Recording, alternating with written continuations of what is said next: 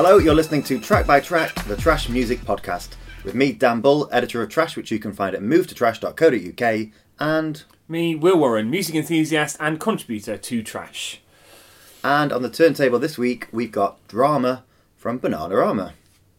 You're a poet and you didn't even know it. There's many words you can we can talk about llamas later, pajamas. It can go on.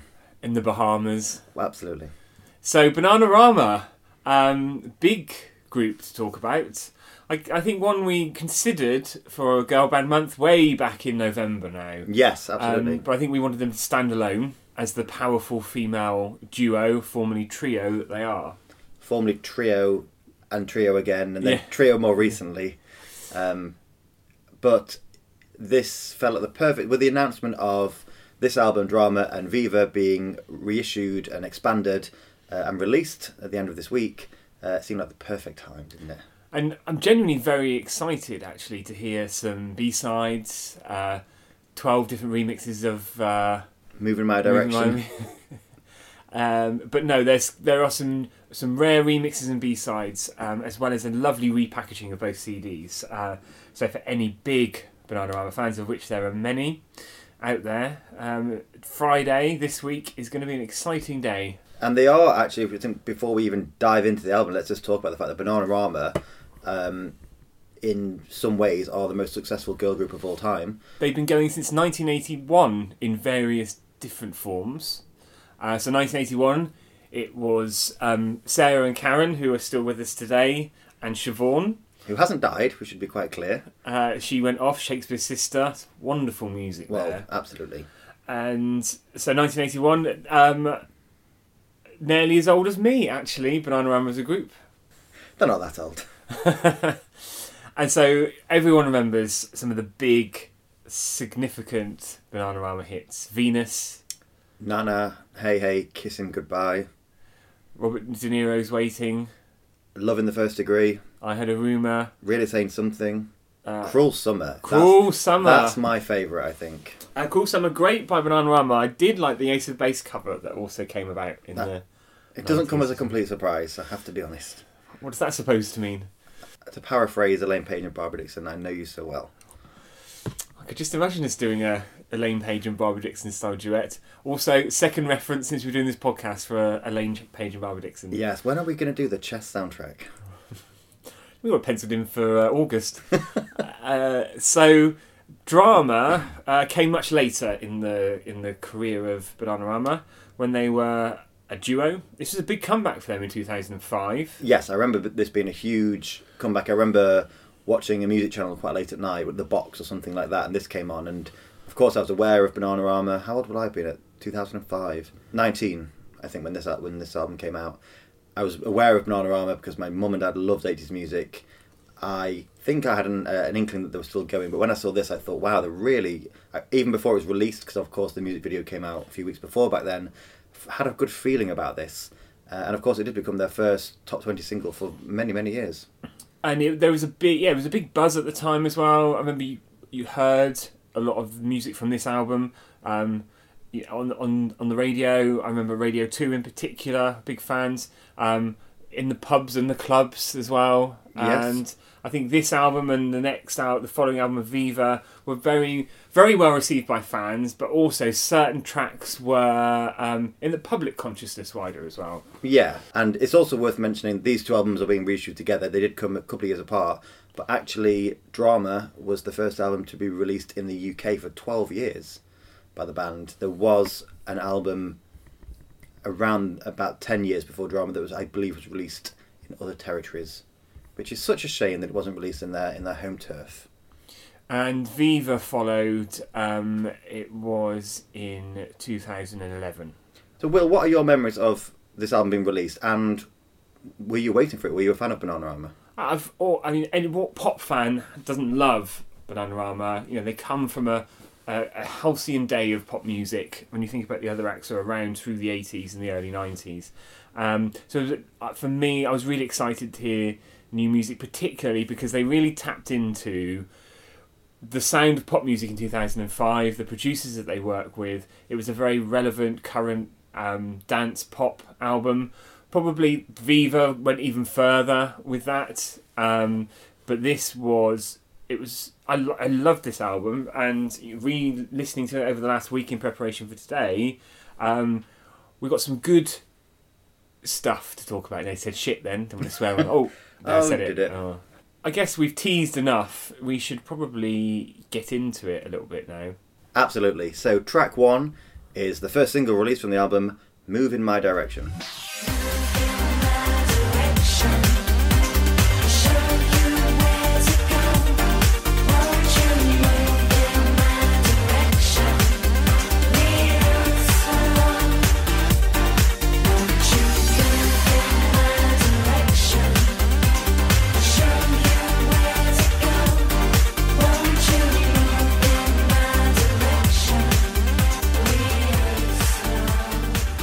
Was moving my direction that was the comeback single A big comeback. and there was a big build up to the release of the album, starting with this single, and um, a, a strong, a strong first single to come back with. It sounds, it's it sounds like Bananarama, but with a modern twist, and I just couldn't help think about. Uh, I can't get you out of my head Yeah, through that 100%. by Kylie. when I remember when this came out and I, I I started to hear the song a couple of times, I really did think, wow, this is this could have been a single by Kylie, and I really hoped that this would do to do for Bananarama, um, what Kylie's sort of comeback did for her. Um, I don't think it was quite as successful. and I don't think they'd have wanted it to be. They're very uh, well grounded girls, I think. I get the impression. Uh, but yes, I went, I went into the local record shop back home, Pendulum Records, for any fans from back home, from Retford. Is it Um, still there? Sadly not. It didn't survive the um, Recession. recession, yes. And what is it now? A charity shop.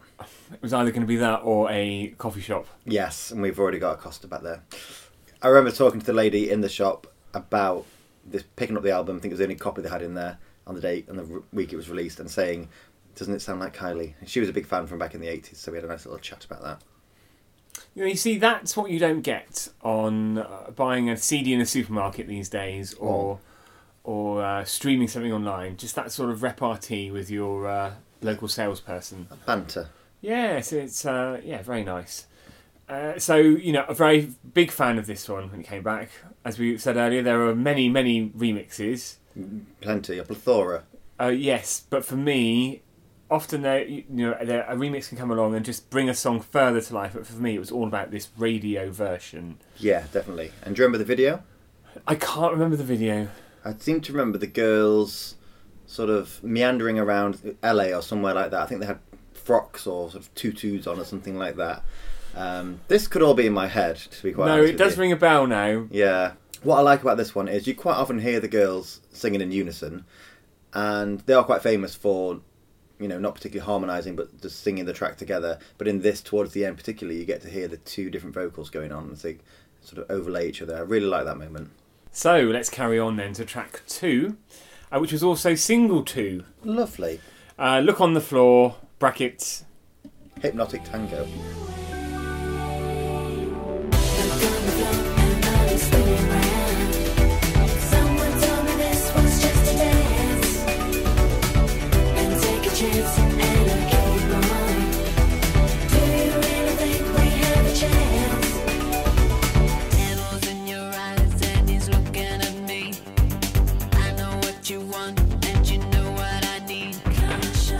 That was the top 26 single Look on the Floor, Hypnotic Tango. And whereabouts in the top 26 did it chart? Uh, number 26. Oh, well, fantastic.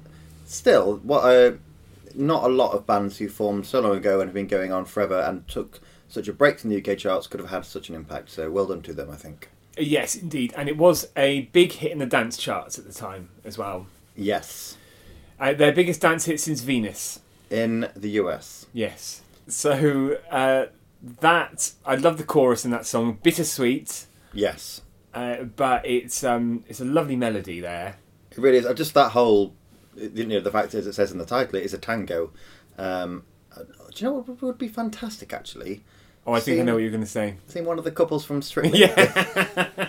You know, perhaps what should have happened if this reissue had come out in around November time. December time, and they performed this on there as one of the couples did a, a dance to it. That would have been a real magic moment, I think. Do you know what? I could just see one of the girls competing in Strictly. Well, I, You can imagine Sarah Karen all dolled up to the nines. Uh, lovely track. Um, it re- it does have a second single off the album feel to it, yeah, and that's not a bad thing. No, it's a nice continuation Mm. of of the previous song, and I think what's great to point out that from the previous track, from here, and throughout the album, the girls have had a play in the songwriting of all these tracks. And well, actually, we'll get into the next track, and we'll talk about who's on writing, producing credits, because we might see a familiar name, and it's not Stuart Price. Have we mentioned him this year yet? no, Happy New Year, Stuart Price. Hope you're well, hon. Uh, so let's move on to track number three now, which is Waterfall.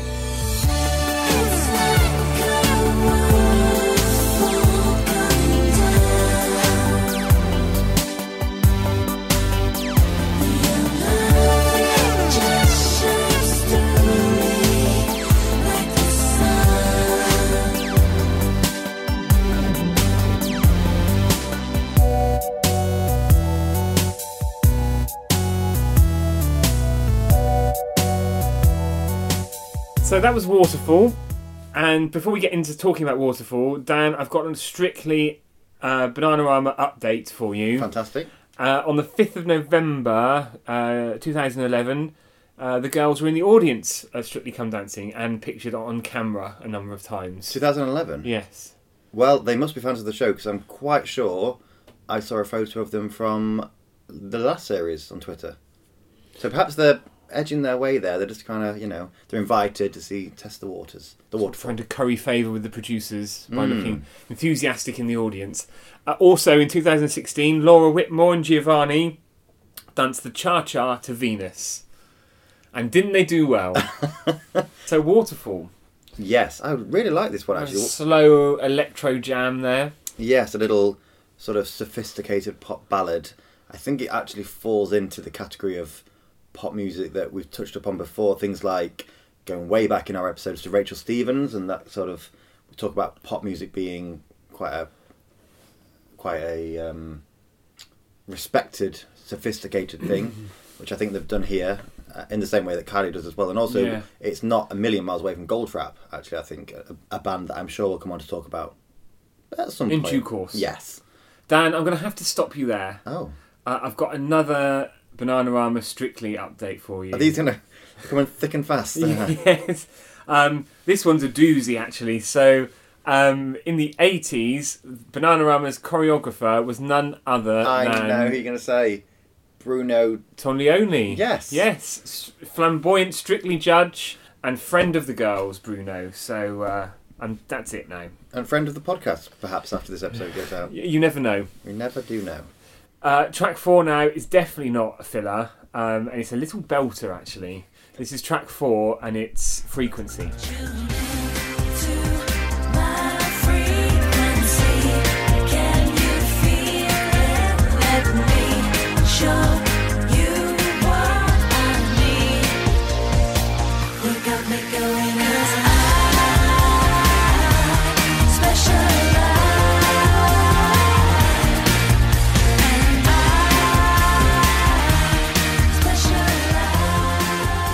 Frequency there, um, and a real shot of energy there after Waterfall.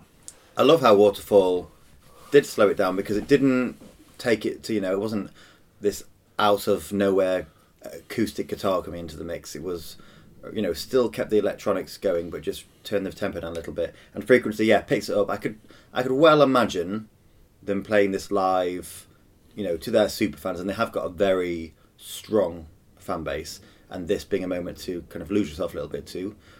Talking of seeing them live, this is probably a fantastic time to talk about when we saw them live a couple of years ago.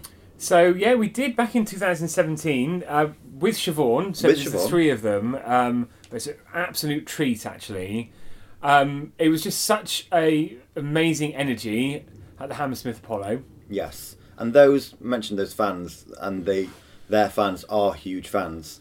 I've never seen a gig like that before. I don't think where from the second the girls walked out, everyone on the balcony on the floor stood up, and no one sat down again until well, no one stood sat down again all night. Um, it was a great. It was a great gig. I think they definitely. I mean, well, they definitely played a lot of their more classic songs.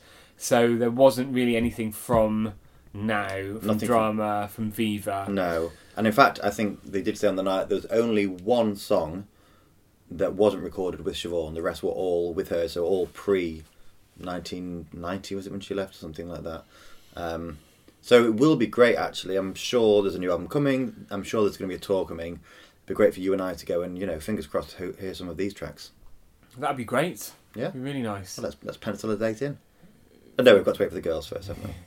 Or we could let them know when we're available Yes. uh, to see a London gig. Well, how does Friday week sound for you? Uh, I'm busy, I'm afraid. Having I think we're recording a podcast. Oh yes. Who with? Uh, that's my other one. With frequency as well, I think one of the things that stood out to me is when it begins, it's almost got a bit more of a rocky edge to it as well. The electronics are there, but there's also a bit of a rock thing going on. It doesn't sound to me a million miles away from something like Garbage or Republica. Did you pick up on that at all, or do you, do you hear No, I hadn't saying? really had, hadn't really heard that. Um, but um, it's a valid opinion. So Well, they all are. I think it's the drums. The drum, the electronics are there. The drums kick in. You can hear the electric guitar a little bit more. Um, have a listen to it next time, or when you listen to this episode. So we're on to the next track now, which is track number five, which is "Feel for You." Can't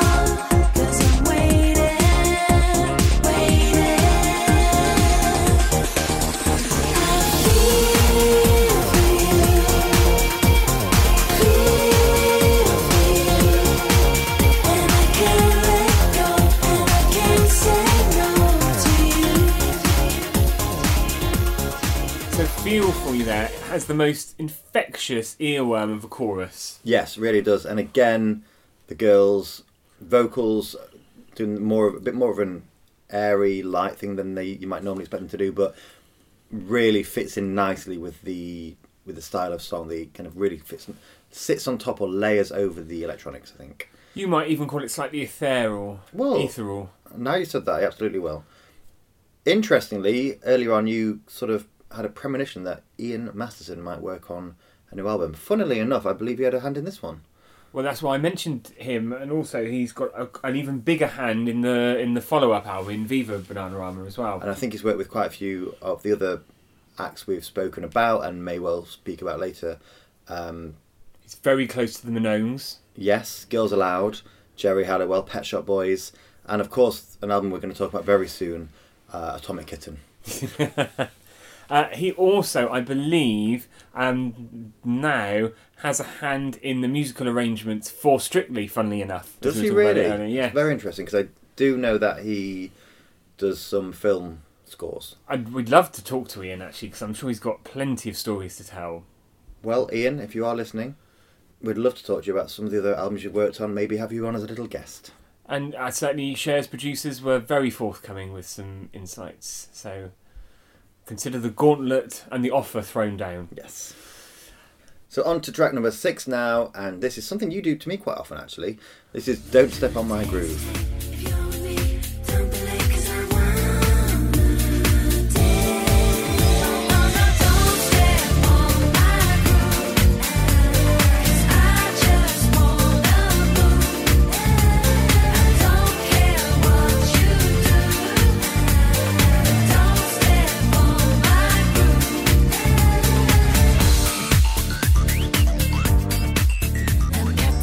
So that was Don't Step on My Groove. A bit of a disco track. Reminds me of some of the Spice Girls album tracks. Oh, like Never Give Up on the Good yeah, Times. a That- little yeah, bit. a little bit more disco, which hopefully they'll play on tour this year. Um, famously, not famously, but they didn't play a lot of their album tracks on the previous tour, uh, to the dismay of some superfans, myself included. Isn't everyone that's going to go and see the Spice Girls this year a super fan? Well, actually, a very good point. Yeah, this song, um, yes, seventies. Uh, I'd love to hear them. Actually, listen to this made me think. I'd really love to hear them collaborate with Nile Rodgers. Oh, that'd be an interesting one. Hmm.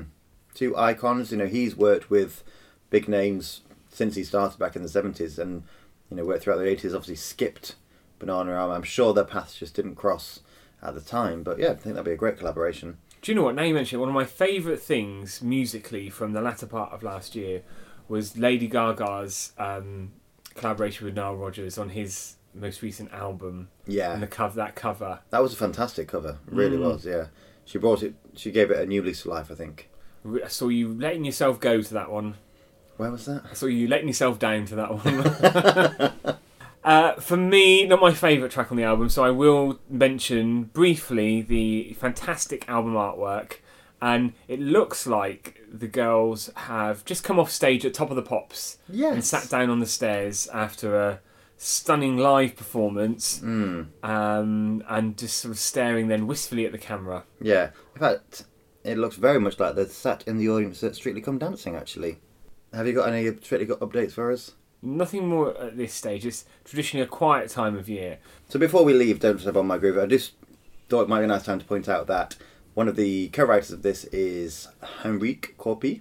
Henrik, Henrik, uh, is a Swedish songwriter, and like Ian Masterson, he's worked with some of the greats that we have talked about and will be talking about. I'm sure at some point in the future.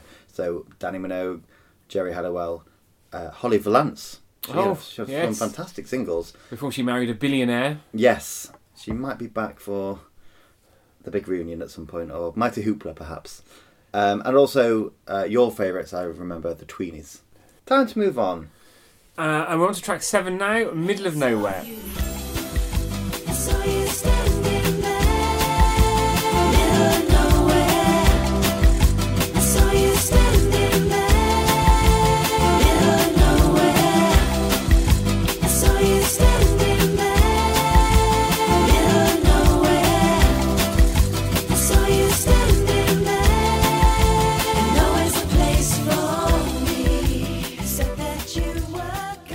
Were. But for me, this is a great time to talk about the fantastic album artwork. We've already done it, I'm afraid. Oh, I, I quite like the change of a very relaxed, very almost Balearic a little bit, It's a very a very uh, continental uh, musical song.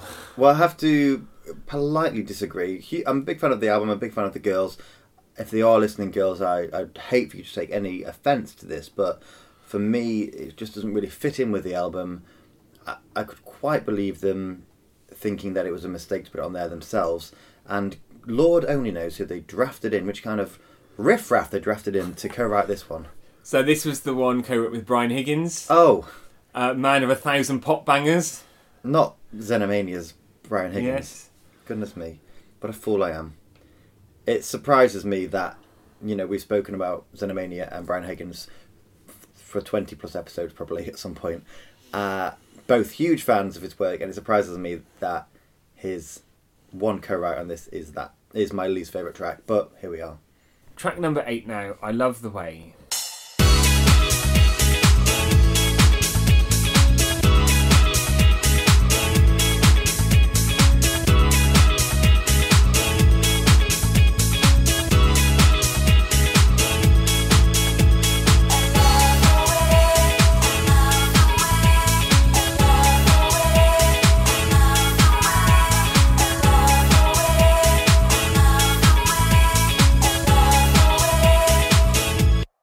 Know what?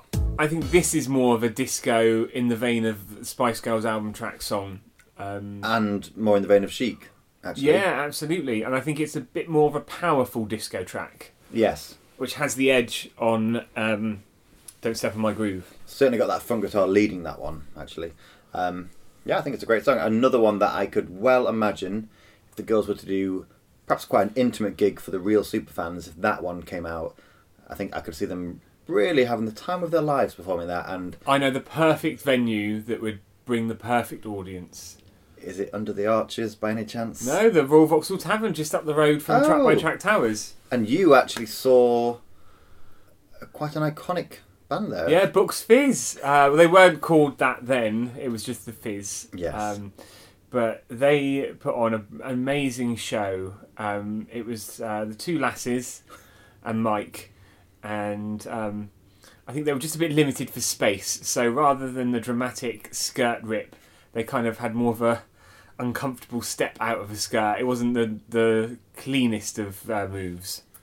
I imagine it's to do with the space they had, but also the vigor required to rip off a skirt. Yes, I mean the the Vox, the Royal Vauxhall Tavern is a fantastic space and venue, but it gets packed out. It's hot as you like, and the hmm. stage is quite small because it needs to be. Perhaps a, a new album launch there for the girls. We'd be I- there, wouldn't but I'd be there like a shot. Yes. So we're rattling through them today, but track number nine awaits. And this one is Love Bite.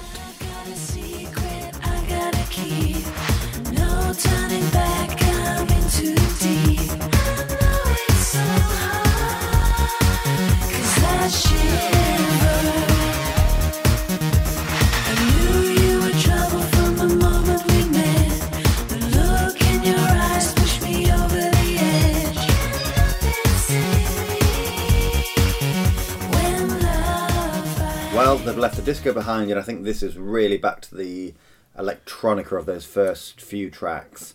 Um, I'm a huge fan of this one, actually. I think it's very one of those tracks that there's lots going on in there. There's lots in the production. There's lots of layers.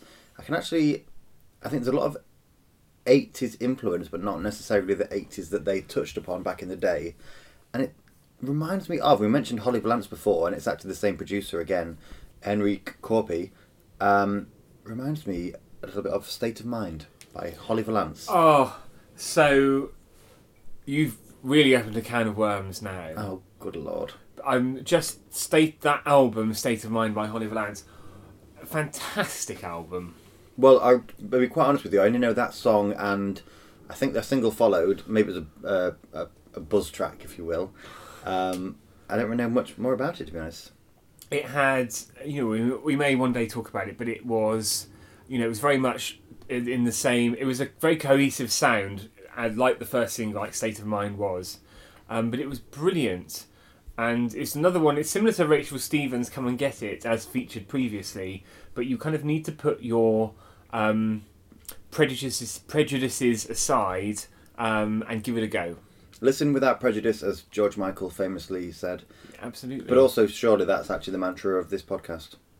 Well, it is when you think about, you know, we're doing Banana Run this week. Um, we've got um, something very different coming up next week. Mm, Uh, and uh, yeah, so I think we're very open to all good pop music. certainly. And actually, some of the, I think some of the fantastic feedback that we get is from people saying they got into the podcast because they saw we were covering a certain album that they liked, and then they continued listening and they actually heard stuff that they never knew or imagined that they'd like. And the, the, the little tidbit I'm just about to share is just the reason why people listen to this podcast. So um, there are a number of um, sort of demo, unreleased songs for this for this album, um, and this is definitely um, Um, appropriate material for this podcast. There was one of the tracks was actually written by Neil Tennant and Chris Lowe, aka Pet Shop Boys, And it didn't make it and onto it the. didn't make it onto the album. Is it going to feature on the expanded edition? Well, that is something to find out when we have when we put the next track on. Actually, Okay. So track number 10 next, and the penultimate track on the album, because we're not going to talk about those two extra remixes that I think were on the standard version, but it's not the right time or place. This is Rules of Attraction.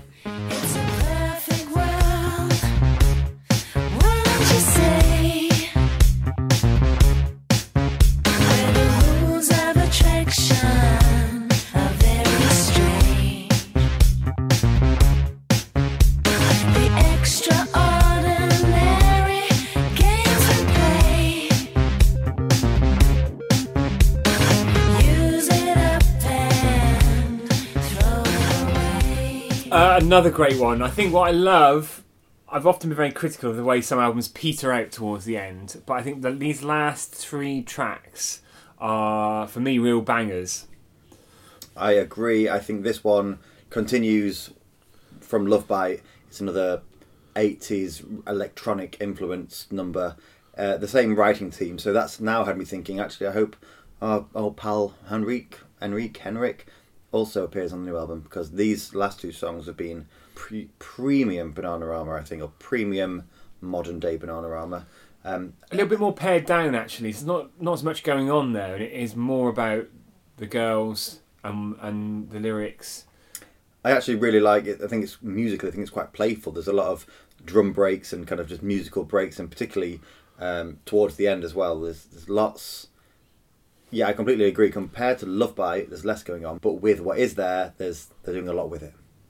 Now, I've just while we were listening, I did some more research. It's nothing to do with Strictly, but One Way Street, the song that the Pet Shop Boys wrote for Bananarama, they actually offered it to Bananarama. So there is a demo in existence, and it has actually been published. So it's actually on Pet Shop Boys' uh, fundamental further listening. Um, and actually, I don't know if we can do this. Can we do this? Cook's shaking her head.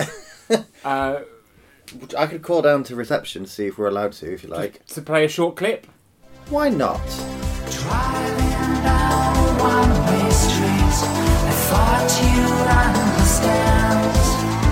Of all our people that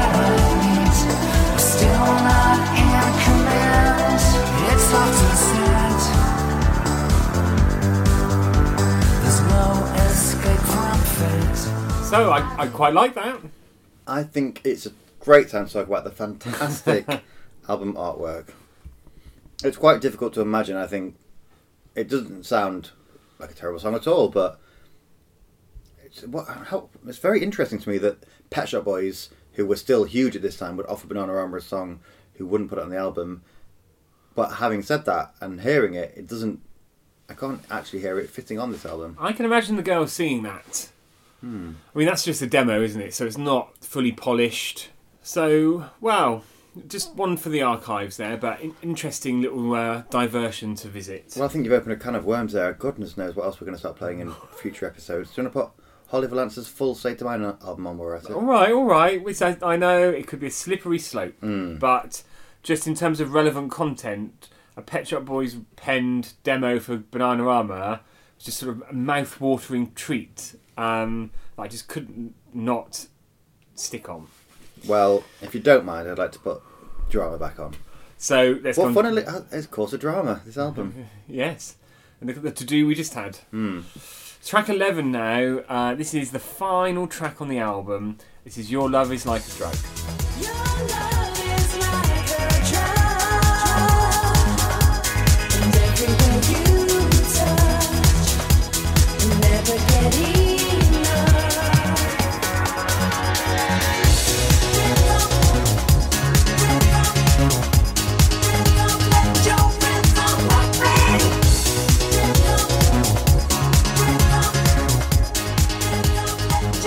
Final track on the album there, also my favourite track on the album. I have to be honest. I think that's my favourite track on the album as well.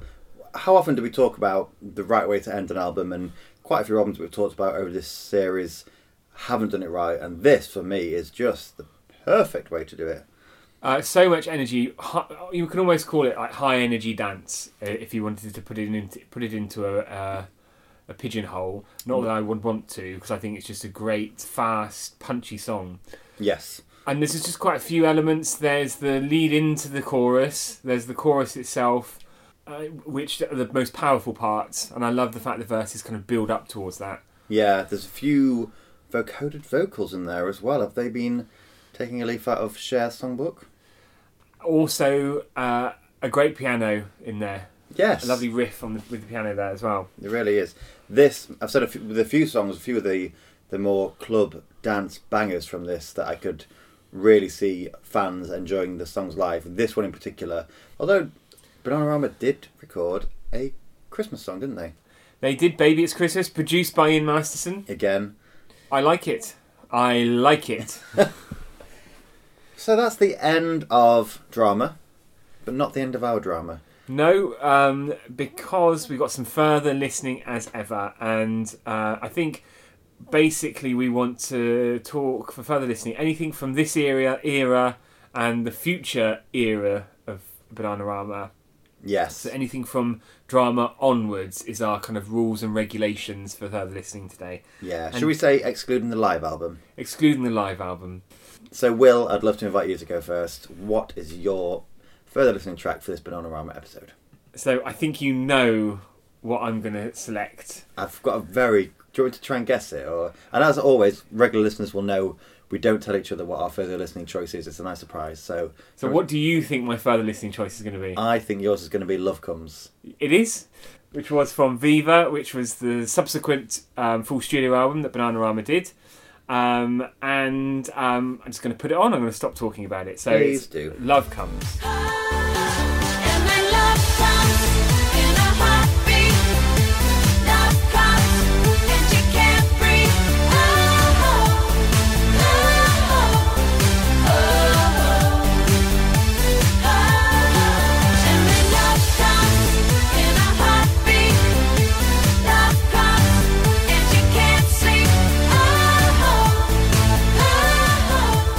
So Love Comes there. Um, now that's a banger and a half. Yeah, another banger. Obviously, the first single from the album that followed Drama. So, because that was such a big, almost surprise hit, something big had to come afterwards. And this, yeah, really did do the job, I think.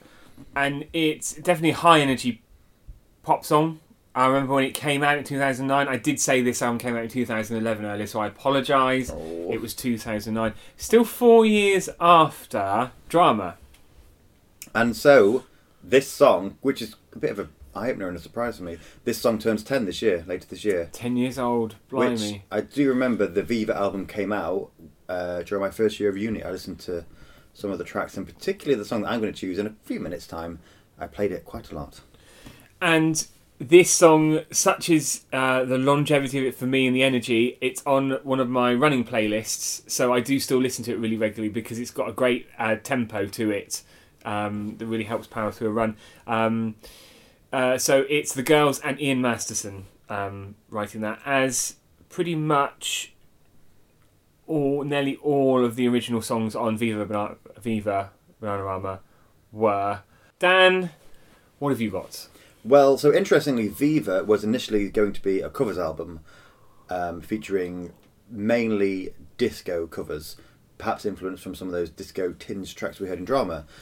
Um, it was decided by the girls in the record company that some of the original songs they were writing at the time were actually, arguably, in their opinion, better than the disco songs they were covering. So it ended up being a bit of an amalgamation of both. My song is not an original, it's not a disco cover either. Uh, this is featured on the digital edition of the album. It's a bit of a risk I'm taking because, well, I love this, but Will, I'm not sure it's going to be entirely your cup of tea. This is the girls' cover of The Sound of Silence.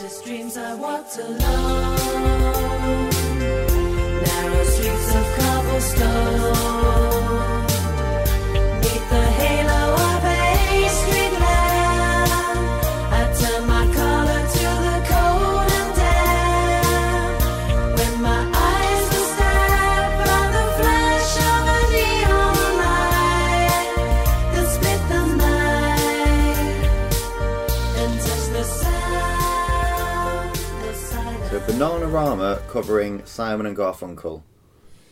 Um, and they just about pull it off. No, they do actually. It's it's a lovely because I'm just thinking about all the other tracks on this album. It's a lovely change of pace. It really is. I can see why they perhaps kept it as a, a digital only track. But for me, it is my highlight of the album because it's just, I think it really showcases, actually, harmony wise, that we I mentioned right at the beginning of this podcast that often they were just singing in unison. This time they are harmonizing a lot more. It's They're putting their own spin on it. They've um, given a real kind of electro ballad thing, whereas before, of course, it's a very stark acoustic track. Anyway, we're out of time. Such a shame. Um, it's been a real treat, actually. We've covered a lot um, of Bananarama related stuff. Yes. Have you got one more strictly update for us before we go? Actually. I haven't, I'm afraid. Oh, I've got one. Yes. I do believe that Andrew Ridgeley, of Wham fame, who was married to Pepsi from Pepsi and Shirley. sadly no, he was married to Oh, that's Martin Kemp. Sorry, yeah. yes. You're, you're confusing your '80s icons and.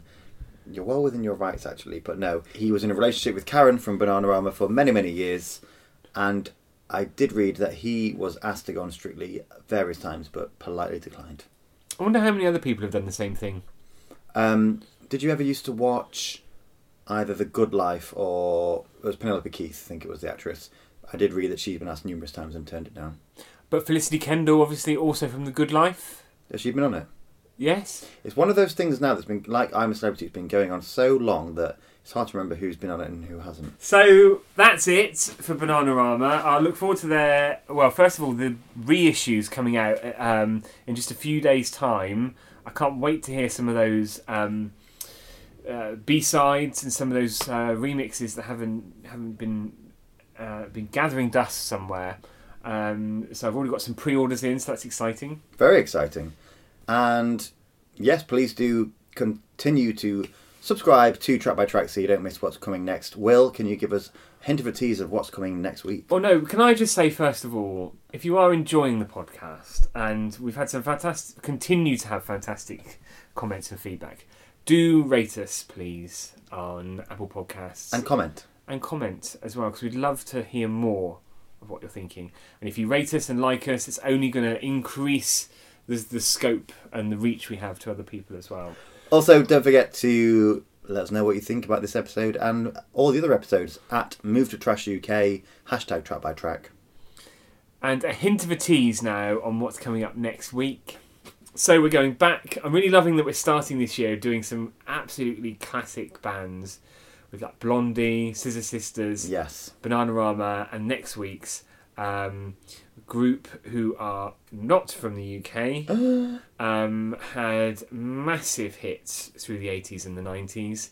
You're a massive fan. These are one of my favourite bands. These are one- probably one of my top three bands of all time. They're still going strong after breaking up a couple of times along the way.